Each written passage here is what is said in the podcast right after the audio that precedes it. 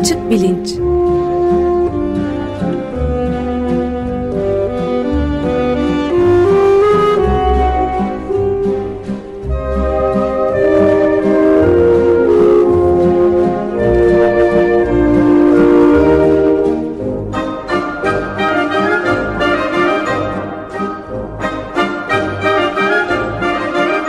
Güven Güzeldere ile bilim ve felsefe sohbetleri.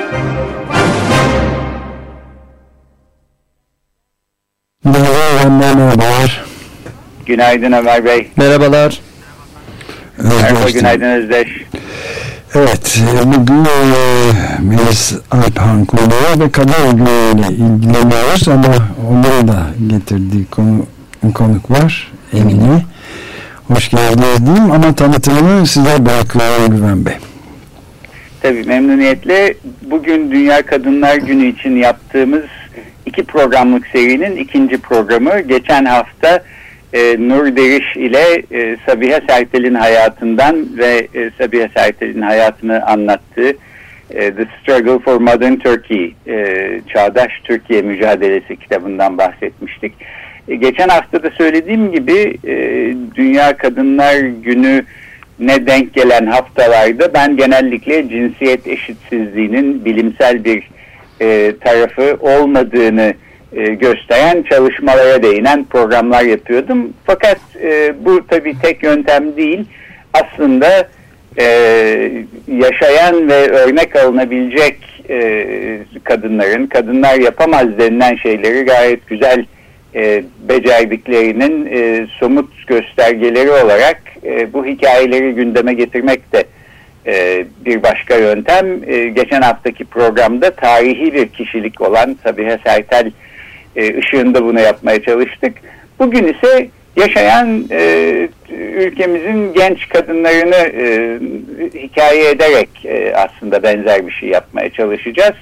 E, Melis Alpan'ın e, hikayelerini yazdığı bir kitap var. Ben istersem kitabın adı. Alt başlığı ilham veren hayatlar. E, fotoğrafları da Mustafa Seven e, çekmiş. Geçen sene piyasaya çıkmış. 2019 baskısı bir kitap. Bu kitapta 21 genç kadının hikayesi anlatılıyor. E, genel olarak 3 kategoride yani bir kategori spor içinde atletizm, yüzme, futbol, boks gibi alanlarda e, zorlukların üstesinden gelerek önemli şeyler başarmış genç kadınların hikayeleri var. E, sanat kategorisinde resim ve müzik alanını e, görüyoruz.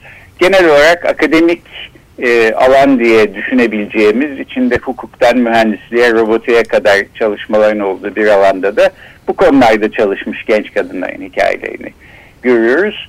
E, bugün hem e, Melis Alpan'la bu kitabın hikayesinden biraz bahsedeceğiz hem de kitapta ismi geçen genç kadınların hikayelerinden e, bir fikir vermeye en azından size çalışacağız ve bu üç e, kategoriden spordan, sanattan, akademiden e, bir parça söz edeceğiz. Ayrıca kitapta hikayesi olan 21 genç kadından bir tanesi de Emine Yiğici, e, hukuk öğrencisi. E, onun hikayesini de kendi ağzından dinleyeceğiz. Genel olarak planımız böyle. Ben kısaca Melis Alpan'ı tanıtarak sözü ona bırakayım. Ee, İzmir doğumlu e, Londra'daki College of Fashion'da e, moda endüstrisine yönelik tasarım teknolojisi bölümünde lisans eğitimi alıyor. E, bir taraftan da New York'taki Fashion Institute Technology'de bir dönem eğitim e, görüyor. Daha sonra Türkiye'ye geldikten sonra e, Vizyon dergisinde moda editörlüğü ardından Radikal Gazetesi'nde muhabirlik yapıyor. E, Milliyet Gazetesi'ne geçiyor. Orada yazı işleri ve eklerde muhabirlik, editörlük, yazarlık yaptıktan sonra 2009'da Hürriyet Gazetesi'nde çalışmaya başlıyor. Daha çok toplumsal konularda kadın çevre ve çocuk hakları alanlarında e, yazılar yazıyor. E, Hürriyet Gazetesi'nin satılması sonrasında 2018'de istifa ederek bir süre Cumhuriyet Gazetesi'nde e, yazarlık yapıyor. Daha sonra yoluna serbest gazeteci ve metin yazarı olarak devam etmekte. E, Emine Yiyici'nin hikayesini ise kendi ağzından e, dinleyelim ve kitapta anlatıldığı şeklinde e, şekliyle de o şekli de referans vererek e, dinleyelim istiyorum. Dolayısıyla onu ben özetlemeyeceğim. Şimdi birazdan Emine Yiyici'ye de söz vereceğim. Fakat Melis Hanım sizle başlayalım isterseniz. Bu kitabı böyle derlemek e, nereden aklınıza geldi? Ben e, aslında sözü size bırakıyorum dedim ama son bir şey söyleyeyim izninizle. Kitabın başındaki bir sayfada e, genç kızların, kadınların sıkça duyduğu cümlelerden oluşan bir sayfa var. Kız çocuğu evden çıkmaz, kız çocuğu sokakta oynamaz, kız çocuğu bisiklete binmez, kız çocuğu e, top sektirmez, kız çocuğundan mühendis olmaz, kız çocuğu beceremez, kız çocuğu yapamaz, edemez gibi e, bu hikayeler tabi bize gösteriyor ki bütün bu cümlelerin e, cümlelere karşı koyarak aslında e, kız çocuğunun yapabildiğini de edebildiğini de becerebildiğini de e, gösteren hikayeler bunlar. Benim en e, hoşuma giden tarafı bu. Fakat e, sizin aklınıza nereden geldi ve nasıl başladınız e, kitabı oluştururken isterseniz buradan başlayalım. Merhaba öncelikle. Ee, aslında bu Aydın Doğan Vakfı'nın bir fikri. Ee, ben e, projeye dahil olduğumda bu çünkü hem bir kitap hem bir sergi. E, sergide Türkiye'yi dolaşıyor şu anda. Hatta e, bu hafta önümüzdeki hafta Birleşmiş Milletler e, Genel Merkezi'ne New York'ta sergilenecek. Kitap da İngilizceye çevrildi. O da oraya gidiyor. Birkaç yüz e, tane dağıtılacak. E, şimdi Aydın Doğan Vakfı benimle iletişime geçtiğinde aslında fikir fikri bulmuşlardı. Yani biz genç nasıl diyeyim hem kız çocukları hem de genç kadınlardan oluşan bir kitap yapmak istiyoruz diye ve bunların işte biraz hani ilham veren hikayeler mi yapsak gibi bir genel bir fikir vardı. E, dolayısıyla ilk başta bir sergi yapalım diye düşünmüşler. E, fakat e, sonra hani demişler ki Mustafa Seven de o zaman dahil oluyor projeye. Bu kadar emek vereceğiz. O zaman bu kızların hikayelerini de anlatalım. E, o zaman beni aradılar. Çünkü ben yıllardır çocuk hakları, kadın hakları konusunda yazdığım için akıllarına e, gelmişim. Ben dahil olduğumda böyle bir 8-10 e, kız vardı aslında hani listede. Fakat çok az vaktimiz vardı. 3 ay gibi bir süre. Ve bizim bu listeyi bir 20-25'e çıkarmamız gerekiyordu. Dolayısıyla biraz hani kervan yolda düzüldü de diyebiliriz. e, çünkü hani bu sayı yeterli değildi. Ondan sonra oturduk işte gazete haberlerinden. Aynı zamanda vakfın çok yıllardır bu kız çocukların eğitimi konusunda çalıştığı için çok geniş bir ağı var. O ağ üzerinden işte be, çeşitli illerde belediyelere sorarak ederek böyle bir 21 e, kız çocuğu ve genç kadından oluşan bir liste oluşturduk. Ee, ve 3 ayı yollarda geçirdik Mustafa Seven'le birlikte 11 ile gittik. Bunun için işte il derken hani onların köyleri vesaire kızlar nerede yaşıyorlarsa onları daha çok yaşam alanlarında fotoğraflamak istedik ki hani o e, çünkü onların onları büyüten yer orası neticede şu an başka yerlerde olsalar da. Ee, ve bu şekilde işte üç ay içinde hani son hafta bile yeni bir isim dahil edip röportaj yapıp e, işte e, kapadığımız oldu öyle diyeyim. Yani baskıya girerken bile ben hala röportaj deşifre ediyordum. E, bu şekilde oldu aslında bu şekilde gelişti. Yani ben fikir evet, babası ama... değilim aslında. Peki kitabın hiç böyle son dakikada yetiştirilmiş bir kitap olduğu belli olmuyor. Elimizden geleni yaptık bayağı bir yorulduk öyle diyebilirim. Çünkü yolda şöyleyiz yani gidiyoruz e, köy yolundayız. Hani ben bir yandan deşifre yapıyorum. İşte bir yandan başka bir röportajı editliyorum. E, bir yandan öbür röportajın hani ne soracağım ne konuşacağım bunları düşünüyorum. O şekilde. Ama gazeteci olduğumuz için hani ben günlük gazete pratiğinden geldiğim için çok süratliyimdir dolayısıyla. Savaş muhabirliği gibi bir şey olmuş bu bir tür. evet.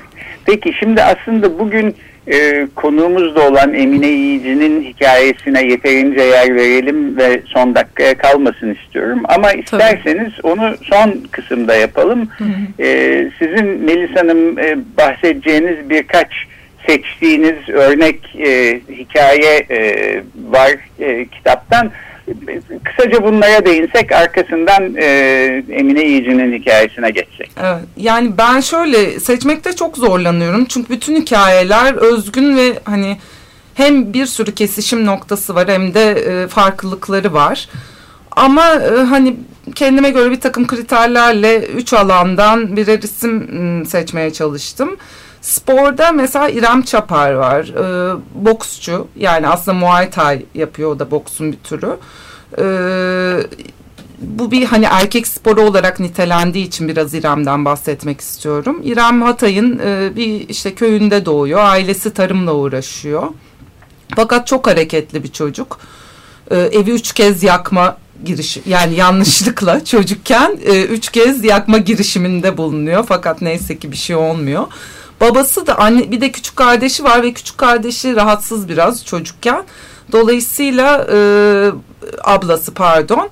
Babası da annesi ablasına koşturmaktan İrem'le de çok ilgilenemiyor ve çok hareketli. İşte kuzeniyle Cüneyt Arkın filmleri izleyip aşağı inip dövüşüyorlar. Böyle bir çocukluk. Babası da e, bir hani onun bu enerjisini bir yerde atabilmesi için diyor ki ben seni boks kursuna yazdıracağım. İrem başta gitmek istemiyor işte e, hani böyle ne işim var. Ama baba götürüyor. Sonra bir iki, üç gitmede birden çok hoşuna gidiyor. Ve çok da hırslı, azimli e, bir çocuk.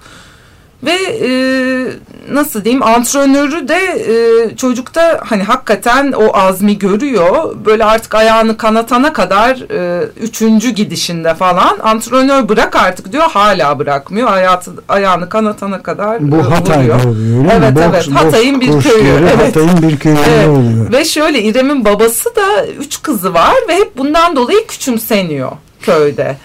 Fakat daha sonra şimdi o hani bir e, hızla ileri gidersem İrem dünya şampiyonu oluyor Muay Thai'da ve ondan sonra babası e, sen ne güzel e, kızlar yetiştirmişsin oğlanlardan bile iyiler e, gibi yo- yorumlar alıyor sürekli diğer köylülerden.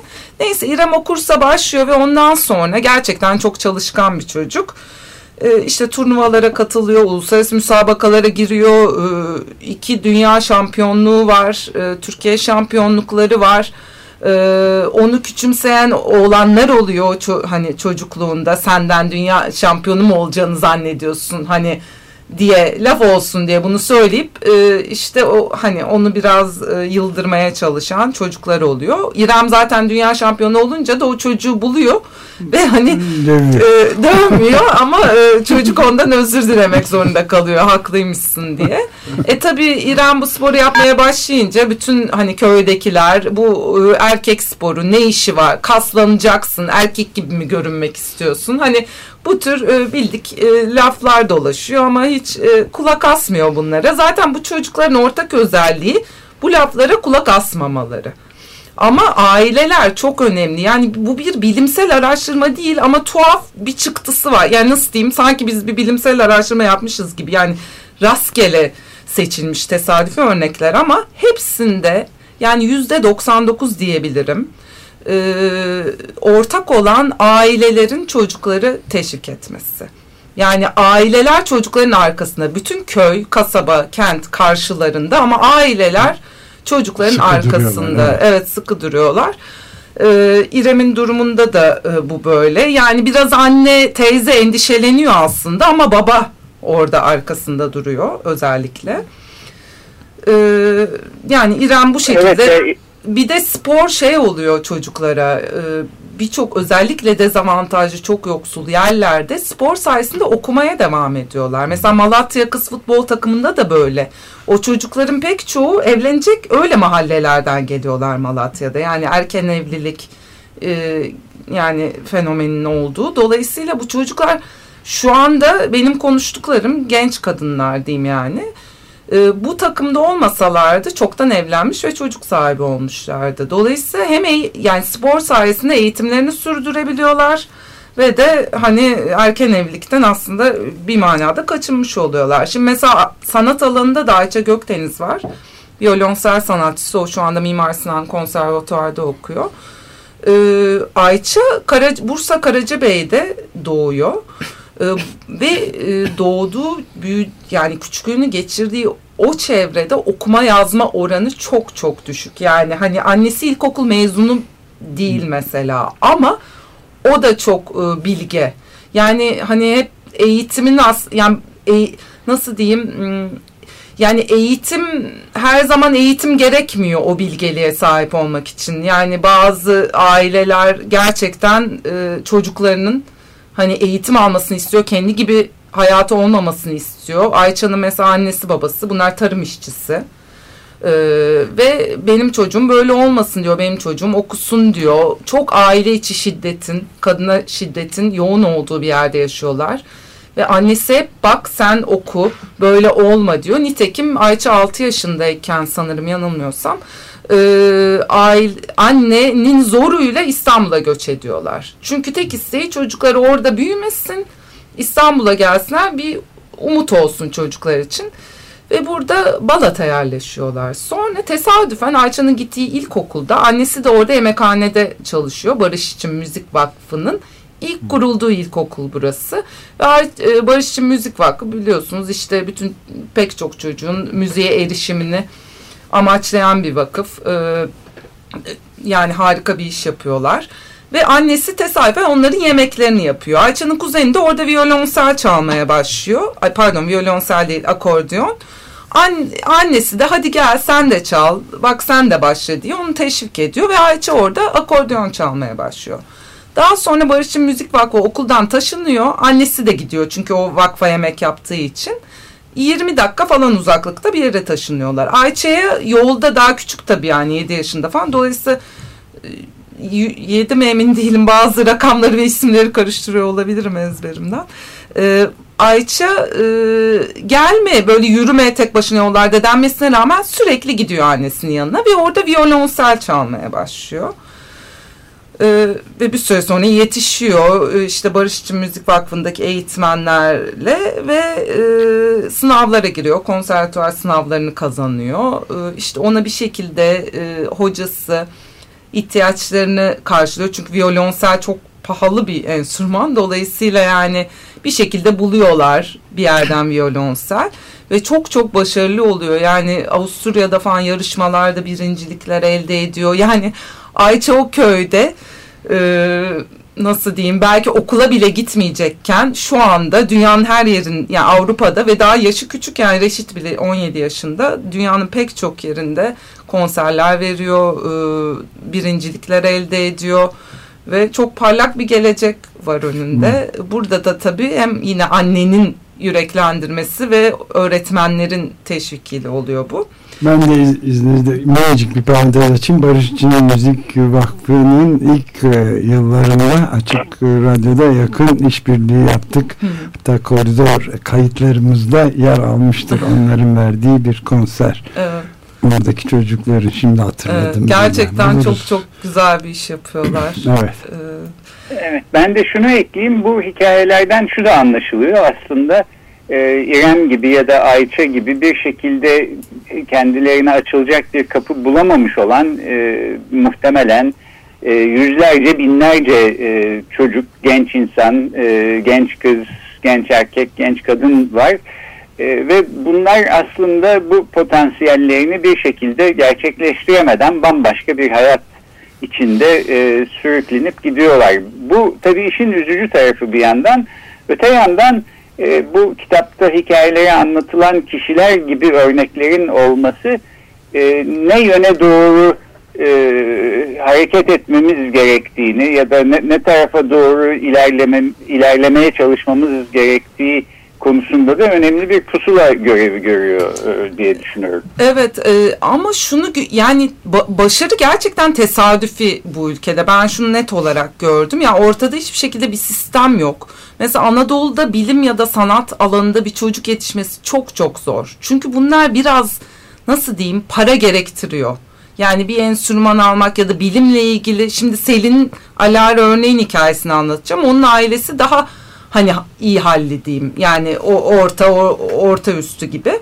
Ama onlar da zorlanıyor. Çünkü çocuğun ufacık bir parça gerekiyor her hafta diyelim 500 lira. Yani bunu e, yoksul bir ailenin karşılaması mümkün değil. Ve ortada bir sistem yok. Sporda bile en çok başarı yine spordan çıkıyor. Çünkü hani ne bileyim iyi kötü işte bir antrenör bir, bir şey hani bir takım kuruluyor oradan bir şey çıkabiliyor ama yine hepsi tesadüfi ya da bir kişiye bağlı. Bir öğretmen elinden tutacak ya da bir kaymakam hani o ilçede buna önem verecek, çocuklara malzeme alacak. Yani e, bu bunların hepsinin tesadüfi olduğunu gördüm ben. Ortada hiçbir şekilde bir sistem yok. Dolayısıyla hani yol haritası derken önce herhalde e, yani bir eylem planı gerekiyor. Yani yol haritasının yapılması gerekiyor. Öyle bir harita olduğunu bile düşünmüyorum açıkçası. Evet doğru yani yapısal bir şeylerin evet. olması şart e, tamamıyla tesadüfi olmaması açısından. Öte yandan tabii tesadüften ibaret e, te, demiyorsunuz. Ha, tesadüf derken hani azimli çocuklar için evet. yani hani evet. tabii ki de sonuçta o yüzden adı ben istersem ama hani yine de azimli olup hiçbir şey de yapamayabilir çocuk. Yani evet. öyle bir risk de var. Ee, evet yani burada olağanüstü bir irade, sebat hatta inat olduğunu da tabii evet. ki bütün bu hikayeler gösteriyor. Şimdi isterseniz siz e, Selin'in hikayesini kısaca bitirin. Ben Emine'ye e, tamam. e, geçelim. E, onun hikayesine de yer kalsın. Tamam. Onu da buraya getirdik. evet. Ee, kısaca bahsedeyim. Selin Alara örnek. Ee, daha o küçük aslında 13 yaşında.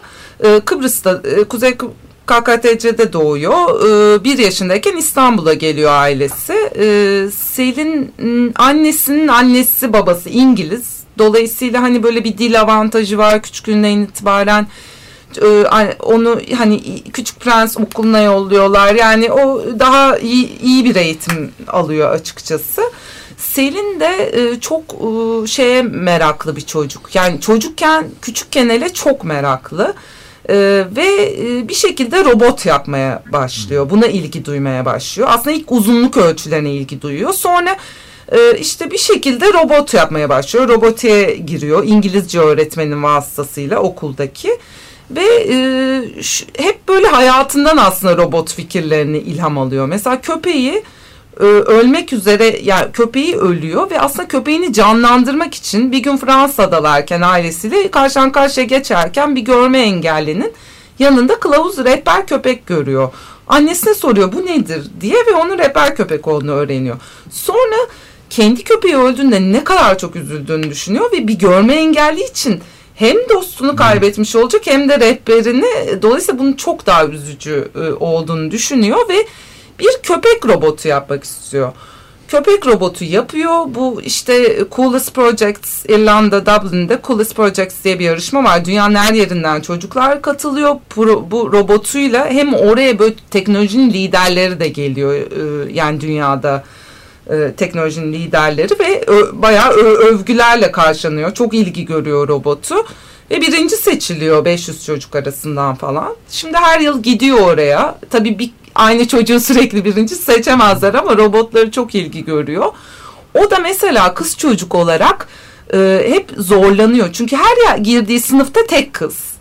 En çok istediği şey bir kız arkadaşıyla birlikte robot yapmak ama hiç öyle bir kız yok etrafında ve hani farkı tabii yani diyor bütün kızlar benim okulumda diyor tuvalete gidip selfie çekiyor. Sonra ben mesela Instagram'a robotlarım koyuyorum. Bana diyorlar ki Instagram bu mu konur? Hani kendi bikinli fotoğrafını çek koy diyorlar. Bu hani yani biraz hani o da mücadelesi burada yani biraz yalnızlık e, çekiyor açıkçası yani benim gördüğüm o. Böyle özetleyebilirim evet. ama onun da önünde bayağı parlak bir gelecek evet, var. İlginç, ilginç. Tabii hepsine başarılar diliyoruz. Ee, peki Emine Yiyici'nin hikayesine gelelim. Ee, hukuk e, okuyor, kadın hakları konusunda çalışmak istiyor. Evet. Fakat e, gerçek bir e, irade gücüyle aslında bu geldiği yere gelebilmiş durumda. Emine Hanım biraz sizden e, dinlesek kısaca e, önünüze çıkan engelleri nasıl aştığınızın hikayesini. Tabii. Öncelikle merhaba. Ee, ben hikayeme şöyle başlayayım. Ee, maddi durumumuzdan başlayayım. Yani annemin ve babamın işinden başlayayım. Ee, ben üç çocuklu bir ailede büyüdüm. Babam inşaat işçiliğiyle uğraşıyor. Annem ev hanımı.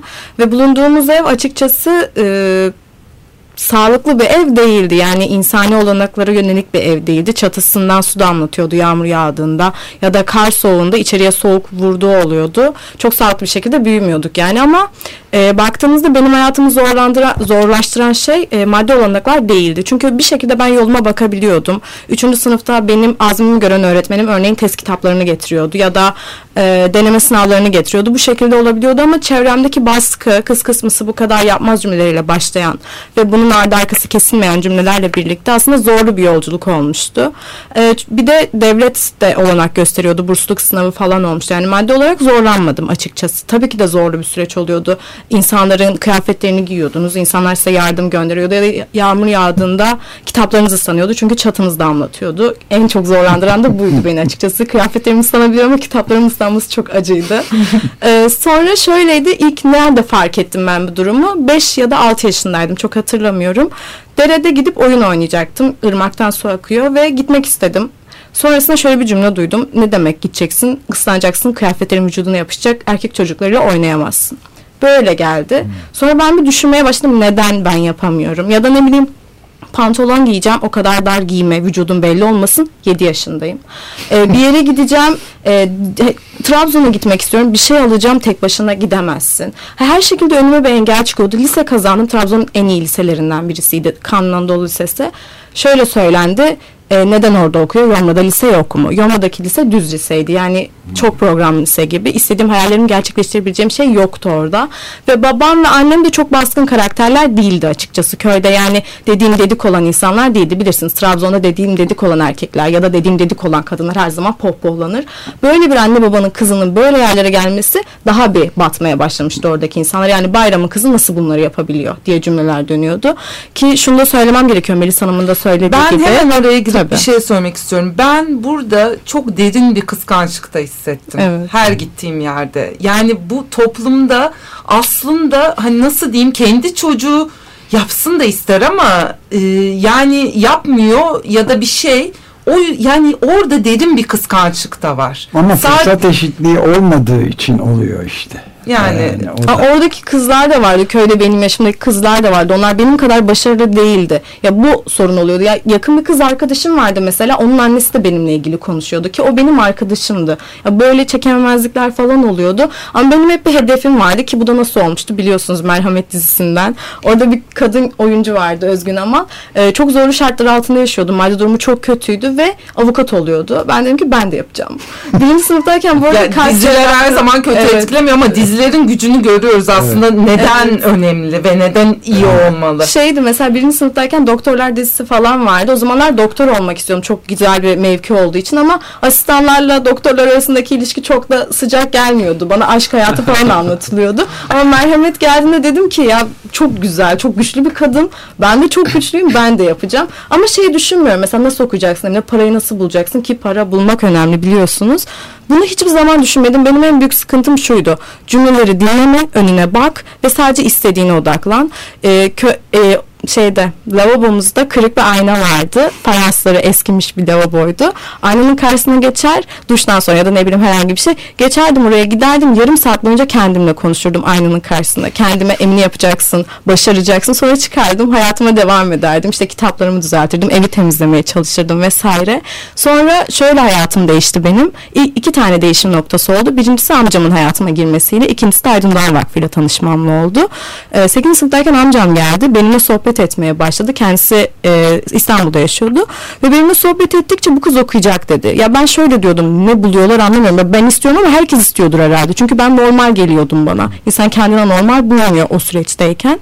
Kendisi e, maddi olarak destek oldu. Dershaneye gittim. Lisemde yine yardımcı oldu. Gidip gelmemde e, yardımı dokundu. Çünkü köy dolmuşu beni beklemiyordu. Neden Trabzon'da okuyor diyerek. Yolda da aşınladığım oluyordu sokakları. Çünkü gitmiş oluyordu. Hava soğuk oluyordu. Ne yapacağımı bilemiyordum.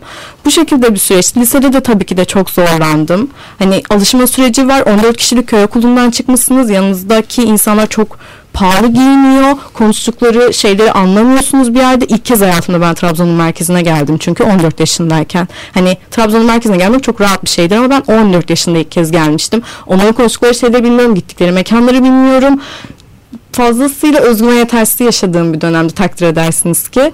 Sonra ben de odaklanmam gereken şeye odaklandım. Dedim ki kendini göstermek için bir şeye ihtiyacın yok. Ee, Instagram'a, Facebook'a bir şey atmana gerek yok. Oturacaksın ve dersini çalışacaksın. Zaten iste, e, üniversiteye gittiğinde istediğin her şeyi yapabilirsin dedim. Ve bunun için çalıştım. Yani her şeyi zamanda yapmak gerekiyor. Benim odaklandığım şey o zaman ders çalışmaktı. Şu anda buradayım. Çok mutluyum. Söylemem gereken bir şey varsa eğer genç kızlara vaktimiz varsa söyleyeyim mi? Yani son bir dakika Aa, içinde. tabii. O zaman sadece şunu söyleyeyim. Kendilerine inansınlar. Kimsenin onlara inanmasına gerek yok. Aynanın karşısına geçip kendileriyle konuşsunlar. Harika. Galiba bitiriyoruz. Yani yine hikayesi de çok çarpıcı ve mükemmel konuşuyor kendisi. Teşekkür ederim. Çok sağ olun. Ben de hemen Ee, son olarak şunu ekleyeyim Emine'nin hikayesine. Emine hayatı boyunca yani gen, çocukluğu boyunca kendini savunmak zorunda kaldığı için hani neden onu giyiyorsun, neden bunu yapıyorsun, neden oraya gidiyorsun. O yüzden de biraz avukat olmaya karar Evet veriyor. onu söylemeyi unuttum. Kusura Savunma yani savunma pratiği geliştiği için. Evet. Ee.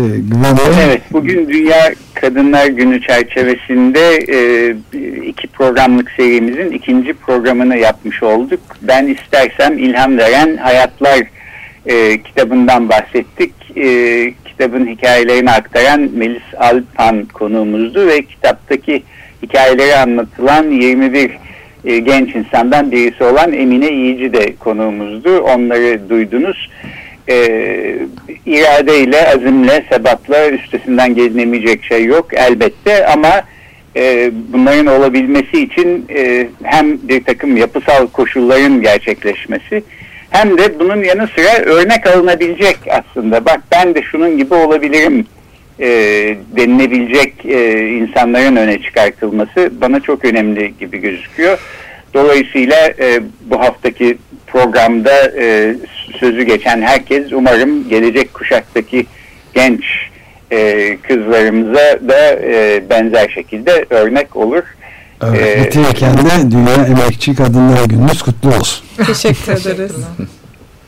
E, yeniden teşekkür ediyorum geldiğiniz için Emine Hanım, Melis Hanım e, sağ olun. E, Biz teşekkür ederiz. Görüşmek üzere Güven Bey. Görüşmek görüşmek üzere. Görüşmek üzere. kalın.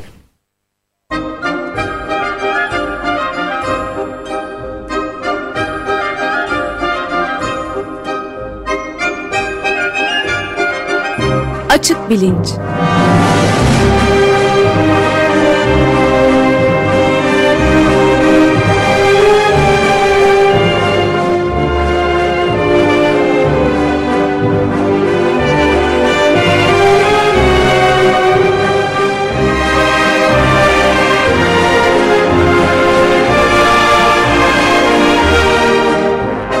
Güven Güzeldere ile bilim ve felsefe sohbetleri.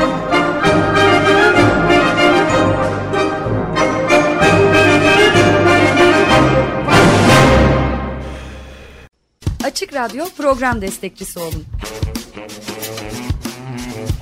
Bir veya daha fazla programa destek olmak için 212 alan koduyla 343 41 41.